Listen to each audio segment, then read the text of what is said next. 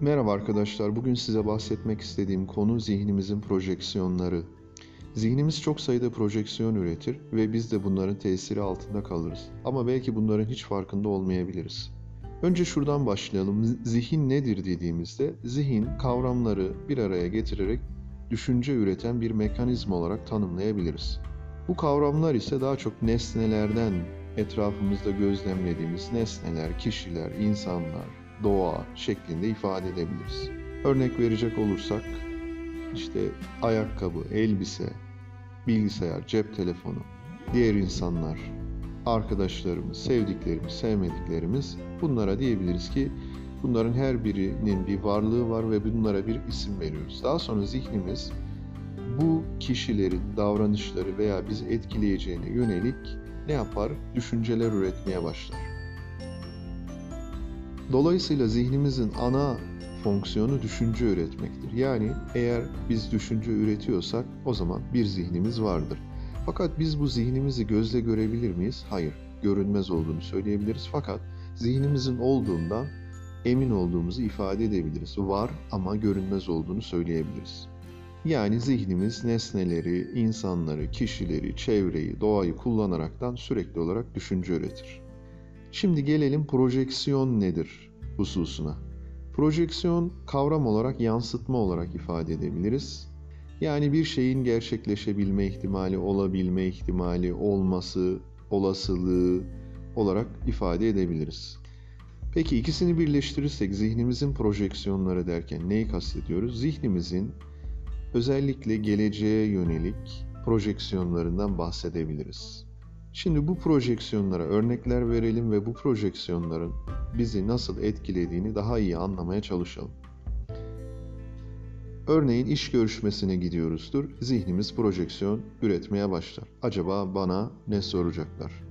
Acaba bu işi alabilecek miyim? Acaba beni işe kabul edecekler mi? Acaba beni beğenirler mi? Ya düzgün cevap veremezsem? Ya verdiğim cevabı beğenmezlerse? Dolayısıyla herhangi bir gerçekleşmesi mümkün olan bir durumda zihnimiz düşünce üretmeye başlar ve işte buna biz projeksiyon diyoruz. Projeksiyonun özelliği şu, böyle olabilme ihtimalini göz ardı ediyoruz. Yani sanki böyle olacakmış gibi düşünüyoruz. Fakat gerçekleşmeme ihtimalinin de önemli olduğunu söyleyebiliriz. Yani bizim aklımıza gelen soruları sormayabilirler. Bizi beğenebilirler veya beğenmeyebilirler. İşte herhangi bir durumla, bir olayla karşı karşıya kalacağımız zaman zihnimiz projeksiyon üretmeye başlar. Genellikle bu projeksiyonlar bize zarar verir. Başka bir örnek alalım. Uçağa binecek olan bir kişi ya uçak düzgün kalkmazsa, ya uçak düşerse, ya uçağa bir şey olursa, ya türbülansa girerse, ya ölürsem diye kişi zihninden böyle projeksiyonlar üretmeye başlayabilir. Şimdi uçağın düşme oranlarının milyonda bir olduğunu varsayarsak o zaman zihin büyük bir çoğunlukla milyonda bir gerçekleşme olasılığı olan hususlara karşı ne yapar? Bir projeksiyon üretir. Ve bunu da çoğu zaman kendi kendine yapabilir ve bu da bir şekilde durdurulmaz da olabilir. Kişinin kendisini daha gergin hissetmesine yol açabilir bu projeksiyon. Kişiyi daha kaygılı yapabilir, kişinin özgüvenini azaltabilir, kişinin kapasitesini kısıtlayabilir. Dolayısıyla bu tür projeksiyonların özellikle geleceğe yönelik endişe, kaygı, kötü bir şey olacağına dair projeksiyonların bizi olumsuz etkilediğini söyleyebiliriz. Ve bu projeksiyonların da büyük bir kısmının gerçek dışı olduğunu söyleyebiliriz. Yani bu projeksiyonlar gerçek değildir, gerçekleşme olasılığı çok düşüktür. Şimdi başka bir örnek verelim. Diyelim ki herhangi bir işte çalışıyor kişi.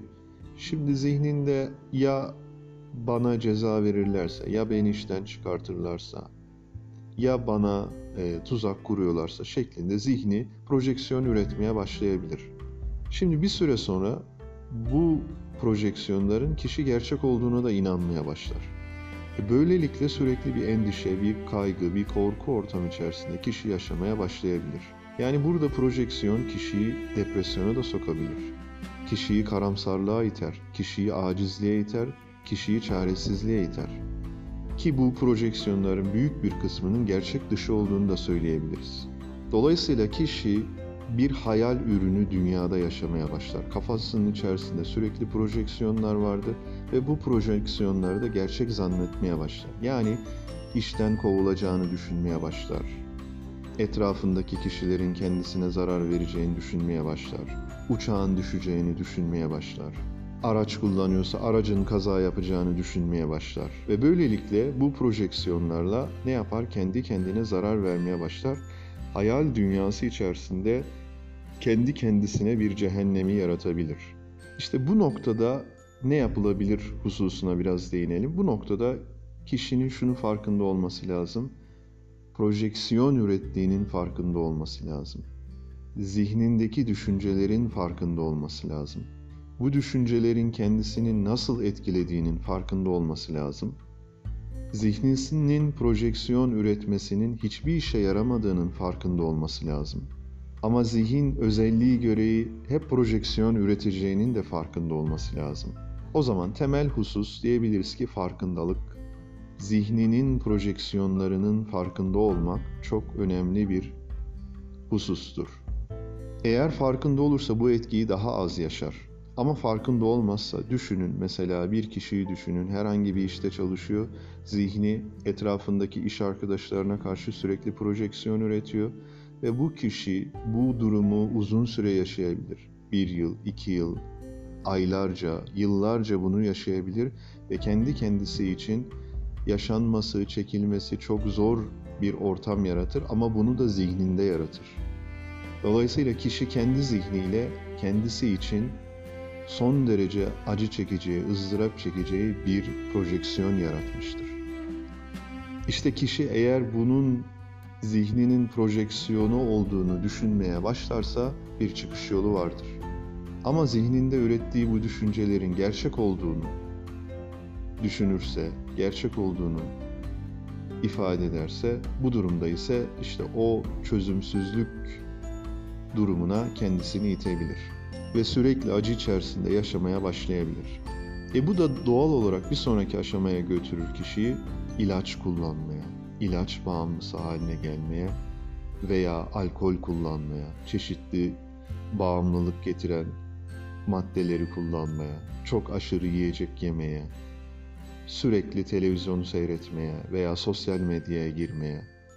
Çünkü kişi zihninin projeksiyonları kişiye acı vermektedir ve kişi bunun çözümünü bulamamaktadır. Dolayısıyla geçici süreli rahatlamak için kendisine bağımlılıklar geliştirecektir.